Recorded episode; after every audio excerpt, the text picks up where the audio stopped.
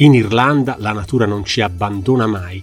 Anche quando ci troviamo nelle città bastano brevi spostamenti per ritrovarsi in mezzo al verde oppure sul mare. Spesso però chi visita Dublino non si accorge neanche che è una città affacciata sul mare e può diventare il punto di partenza per una serie di escursioni memorabili, anche solo da mattina a sera. Assolutamente da non perdere è una gita nella sua baia, alla scoperta di villaggi costieri che consentono di immergersi in un'atmosfera tipicamente irlandese. Penso a Howth, un antico borgo di pescatori esposto su una costa rocciosa con un bellissimo faro, o a Malahide, che fu costruita sulle ceneri di un insediamento vichingo. Penso a luoghi suggestivi e legati alla letteratura come Dolky e Sandy Cove o a cittadine come Dunleary, con la sua eleganza tipica dei primi del XIX secolo località che possono essere anche una valida alternativa al pernottamento nella capitale, specie per chi preferisce restare fuori dal caos cittadino. Ma in questa puntata di Storia d'Irlanda ci spingeremo anche oltre la baia di Dublino alla scoperta di Newgrange, uno dei più antichi e misteriosi siti archeologici del mondo, risalente a 5.000 anni prima di Cristo. E ci addentreremo nel cuore delle montagne di Wicklow, andando a visitare la tenuta di Powerscourt, con uno dei giardini più belli del mondo e le rovine dell'antico insediamento monastico di Glendalough. Io sono Riccardo Michelucci e da anni percorro l'Irlanda in lungo e in largo, ma ogni volta scopro qualcosa di nuovo e di sorprendente. Con Storia d'Irlanda faremo un viaggio insieme all'ente del turismo irlandese attraverso i luoghi, i personaggi e le curiosità di questa terra ricca di fascino e di cultura. Dal cuore di Dublino si può raggiungere il mare in appena mezz'ora, con l'auto, con il bus o con la DART, che sta per Dublin Authority Rapid Transit ed è il treno urbano che collega la capitale a tutti i villaggi costieri. Per un lungo tratto i binari corrono paralleli alla costa, lungo le scogliere, a pochi metri dalla spiaggia. Fuori dal finestrino ciò che colpisce di più sono i colori colline di un verde brillante reso ancora più intenso dal contrasto con un cielo che nella stessa giornata può passare più volte dal grigio al blu. Piccole casette bianche con i tetti spioventi, affacciate sull'azzurro del mare, una sensazione di leggerezza e di libertà assoluta. Se ci dirigiamo verso nord seguendo il percorso costiero in circa 20 minuti, arriviamo a Hout, un villaggio palpitante di suoni, di colori e di profumi, esposto su un promontorio con un faro immerso nella vegetazione. Hout è un antico borgo di pescatori circondato dalle scogliere, dove i versi dei gabbiani risuonano insieme al fragore delle onde. Dall'area del porticciolo vi consiglio di proseguire fino a raggiungere proprio il faro, da dove si può ammirare il panorama della baia e avvistare un isolotto roccioso chiamato Ireland's Eye, Occhio d'Irlanda, che è una riserva di uccelli marini e si può raggiungere con un battello in partenza dal molo. Ci sono anche numerosi percorsi di trekking che attraversano la costa nei dintorni del villaggio, tra cui uno splendido sentiero circolare intorno alle scogliere, che si chiama Hout Cliff Path Walk. Il villaggio di Hout è rinomato anche per l'ottima cucina di pesce, visti i prodotti freschi che giungono direttamente dal mare, a cominciare dalle famose aragoste di Hout. Uno dei pub più famosi dei dintorni è l'Abbey Tavern, aperto dal XVI secolo, che offre anche un ottimo fish and chips. Con un altro breve tragitto di treno o di macchina si arriva poi al villaggio di Malahide, il cui litorale è una vera cartolina con barche ormeggiate nel porticciolo, gabbiani in volo e anse di sabbia circondate dalle scogliere. Il cuore di Malahide è il suo castello normanno, risalente al 1177, appartenuto per otto secoli alla famiglia Talbot. Nel Seicento fu abitato anche da Oliver Cromwell e la mattina del 1 luglio 1690, giorno della storica battaglia del fiume Boyne, 14 membri della famiglia Talbot si riunirono per fare colazione nella sua sala principale. Quella sera stessa erano tutti morti in battaglia. Secondo la leggenda, nelle 76 stanze della maestosa dimora si nasconderebbe da tempo anche un fantasma. Di sicuro all'ingresso del castello oggi c'è il grande negozio di abbigliamento e arredi per la casa di Avoca, un marchio molto amato da queste parti. Ma la vera perla del castello di Malahide sono i suoi giardini botanici, con una vastissima collezione di piante australiane, asiatiche e cilene.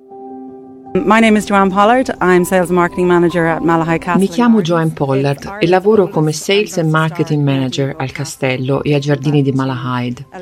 Essendo stato costruito nel 1175, questo è il castello medievale più antico di tutta l'Irlanda. Originariamente era di proprietà della famiglia Talbot, che ha vissuto qui per circa 800 anni. La tenuta è circondata da 10 ettari di parco. Il Botanical Garden all'interno delle mura è uno dei quattro giardini botanici presenti in Irlanda e ospita sette serre, nelle quali crescono più di 5.000 specie di piante rare. All'interno dei giardini abbiamo anche una casa delle farfalle, che crediamo sia l'unico esemplare del genere in tutto il paese. Se da Malahide proseguiamo verso nord e ci avviamo sull'interno lasciando la costa, in circa mezz'ora di auto raggiungiamo la valle del fiume Boyne, nella contea di Meath, l'area archeologica più importante di tutta l'isola, dichiarata di interesse mondiale dall'UNESCO. È un luogo affascinante e misterioso, capace di condurci in uno straordinario viaggio nel tempo, non vi nascondo che quando lo visitai per la prima volta tanti anni fa rimasi semplicemente a bocca aperta e mi stupì che una simile meraviglia fosse all'epoca così poco conosciuta. Bruna Boyne, che in gaelico irlandese vuol dire dimore del fiume Boyne, è un'incredibile concentrazione di monumenti preistorici e insediamenti che vanno dall'età della pietra all'inizio dell'età del bronzo, composta dalle colossali tombe a corridoio di Newgrange, Note e Dote, Visitando quest'area si ha come la sensazione di venire letteralmente catapultati a di fuori del tempo. Il sito archeologico di Newgrange risale al 3200 a.C. ed è dunque più antico delle piramidi d'Egitto e di Stonehenge.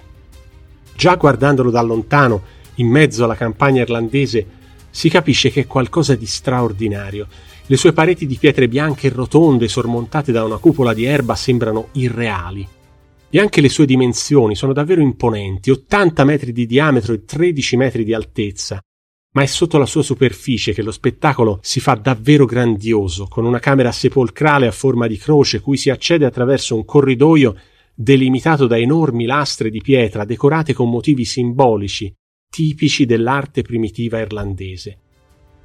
È stupefacente che questa antichissima tomba sia arrivata a noi quasi intatta, Anzi, pare che in migliaia di anni dal perfetto incastro di pietre che costituisce il tetto non sia penetrata all'interno neanche una goccia. Newgrange è un monumento dall'ingegneria perfetta che pone anche interrogativi forse irrisolvibili. Lo scopo per cui fu costruito migliaia di anni fa è ancora incerto e crea quindi un grande alone di mistero. Forse era un luogo di sepoltura per i re, un sito destinato a particolari rituali, anche se il suo allineamento perfetto con il sole durante il solstizio d'inverno fa ipotizzare che sia stato utilizzato anche come orologio solare. Gli archeologi hanno scoperto che Newgrange fu costruito in modo da provocare un curioso fenomeno astronomico che si verifica in occasione del solstizio d'inverno. Il 21 dicembre di ogni anno, alle prime luci dell'alba, un raggio di sole penetra l'oscurità da una fessura posta sopra l'entrata e si insinua lungo il corridoio in pietra che conduce alla camera sepolcrale illuminandola completamente. Il fenomeno dura 17 minuti e crea un effetto ottico molto potente e di straordinaria bellezza perché all'improvviso si passa dal buio alla luce.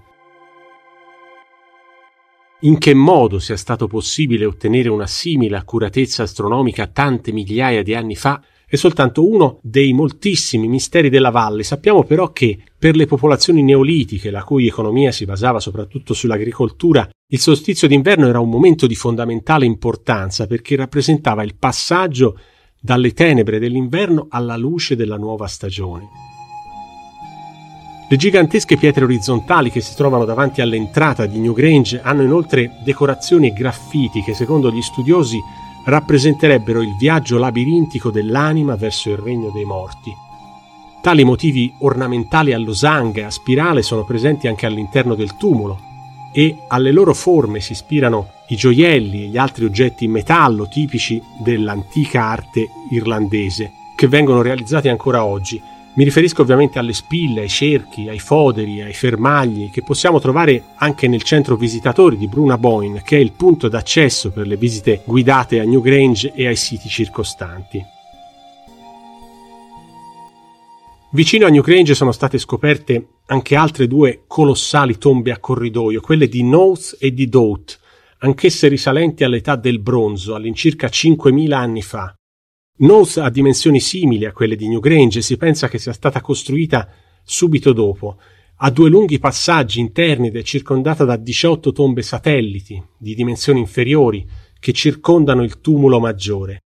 Ma mentre Newgrange rende omaggio al Sole, Knowth è invece dedicata alla Luna. Il passaggio esterno della camera sepolcrale è adornato con mappe lunari e persino da una pietra calendarica utilizzata per calcolare la lunghezza dei mesi e dell'anno. L'ultima delle tre grandi tombe della valle del fiume Boyne è quella di Dawes, nota anche come il tumulo incantato dell'oscurità. È la più grande delle tre e anche se dall'esterno la tomba sembra intatta, in questo caso il tetto originale è crollato molto tempo fa ed è stato sostituito. Dout significa oscurità e secondo alcuni manoscritti medievali il suo nome deriverebbe da un antico mito che racconta la storia di un sovrano che voleva far costruire una torre alta fino al cielo ma una strega, che era la sorella del re, fermò il sole nel cielo con la magia, facendo calare un buio interminabile. Anche nel caso di Doubt, il solstizio d'inverno è un momento speciale con la luce del sole al tramonto che penetra nella camera sepolcrale intorno al 21 di dicembre. A proposito di misteri, lo sapete che la leggenda di Halloween ebbe inizio proprio da queste parti, nella contea di Meath, era la festa di fine estate, il cosiddetto Capodanno celtico, che segnava l'inizio delle lunghe notti invernali. Ogni anno, tra l'inizio di ottobre e l'inizio di novembre, nella valle del fiume Boyne, si svolge lo Spirits of Myth Halloween Festival, un evento di grande richiamo per i turisti, ma anche per gli stessi irlandesi. Dunque, ricapitolando, finora ci siamo diretti a nord di Dublino, ma se partendo dalla capitale ci dirigiamo invece lungo la costa, verso sud, in circa mezz'ora di treno, bus o auto, la prima cittadina sul mare in cui ci imbattiamo è Dunleary, con il suo profilo di campanili a parafulmine gli alberghi immersi tra le palme che testimoniano di glorie passate.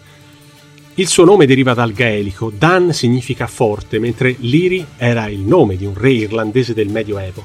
Il suo bel porto turistico fu costruito nella prima metà dell'Ottocento dopo un terribile disastro marittimo che nel 1807 vide due navi scontrarsi contro le rocce durante una tempesta. Passeggiando lungo il molo tra i pescatori e i club di vela, vi consiglio una sosta nello splendido parco vittoriano che si chiama People's Park e poi un gelato da Teddy's, l'antico gelataio aperto nel 1950 che è una vera istituzione del luogo. Proseguendo sempre verso sud troviamo poi Sandy Cove, un luogo molto famoso per la letteratura perché James Joyce vi ambientò la scena iniziale dell'Ulisse, che si svolge nella Torre Martello, dove lo scrittore in persona aveva soggiornato per un breve periodo. Affacciata sulla baia, la cosiddetta Martello Tower fu costruita nel 1804 dagli inglesi per difendersi da una possibile invasione napoleonica. Oggi ospita un piccolo museo dedicato a Joyce che è aperto tutti i giorni a ingresso gratuito. Poco più avanti c'è il cosiddetto Forty Foot, ovvero 40 piedi, una sporgenza rocciosa che si protende verso il mare, anch'essa citata nell'Ulisse. Il giorno di Natale i dublinesi più temerari hanno l'abitudine di venire qua a fare il bagno, tuffandosi dal suo promontorio nell'acqua, che è appunto profonda circa 40 piedi, ovvero poco più di 12 metri. Vi confesso che non ho mai usato tanto, neanche in estate, perché temo che la temperatura dell'acqua non sia proprio come quella del Mediterraneo. Dopo Sandy Cove, il tratto costiero a sud di Dublino raggiunge l'antico villaggio di Dolki, che conserva il suo aspetto medievale con le stradine strette affacciate sul mare, il castello normanno e una chiesa del X secolo. Anche Dolki è un luogo legato alla letteratura perché qui hanno vissuto o tratto ispirazione alcuni grandi scrittori irlandesi. E in proposito vi segnalo un pub nel centro del villaggio, il Finnegans, che è un chiaro omaggio a Joyce. A soli 5 minuti di barca, da Dolki c'è invece la piccola isola omonima, la Dolki Island, abitata solo da un gregge di capre selvatiche, da qualche foca e da centinaia di uccelli marini. In passato vi venivano segregati gli schiavi vichinghi e merita senz'altro un'escursione anche solo di un paio d'ore. Scendendo ancora lungo la baia, in pochi minuti di macchina si raggiunge Killaini, un borgo molto caratteristico, incastonato tra le montagne e il mare. Nell'Ottocento la baia di Killaini fu soprannominata Sorrento Bay, perché ricordava un po' la baia di Sorrento, il che spiega perché molte strade hanno nomi italiani. Ma qui ci sono soprattutto le case, o le, meglio le ville, di star della musica come Bono, The Edge degli U2, e hanno vissuto stelle del cinema come Matt Damon e Mel Gibson. Di recente sono venute in vacanza da queste parti anche Michelle Obama e Penelope Cruz. Che la zona sia così amata dai VIP non stupisce perché le colline e gli alberi circostanti offrono privacy, una splendida vista e un senso di fuga straordinario. Sulla collina di Killaini, che sovrasta tutto il paese, c'è un antico obelisco con una piramide a gradoni detta la roccia dei desideri. E secondo una credenza popolare bisogna esprimere un desiderio e poi salire i gradoni della roccia uno ad uno. Proseguendo il giro della costa, in circa un quarto d'ora arriviamo infine nella cittadina di Bray, anch'essa affacciata sul mare. Qui vi segnalo la cosiddetta Cliff Walk, una passeggiata sulle scogliere che da Bray ci porta fino al villaggio marittimo di Grainstones. Sono circa 6 km in un percorso abbastanza facile, ben segnalato, che si percorre a piedi in un paio d'ore o anche meno, a seconda di quante foto ci si ferma a scattare. Ovviamente poi da Greystones si può tornare indietro con il treno. Una delle prime volte che visitai l'Irlanda decisi di noleggiare una macchina. Vi confesso che la guida a sinistra mi preoccupava un po', ma fui costretto a ricredermi perché ci si abitua quasi subito ed è anche un'esperienza molto divertente Importante avere una macchina con il volante a destra come quelle che si trovano negli autonoleggi dell'isola. Nei dintorni di Dublino ci sono luoghi molto suggestivi anche nell'entroterra e che dalla capitale possono essere raggiunti facilmente in auto o in bus in circa un'ora.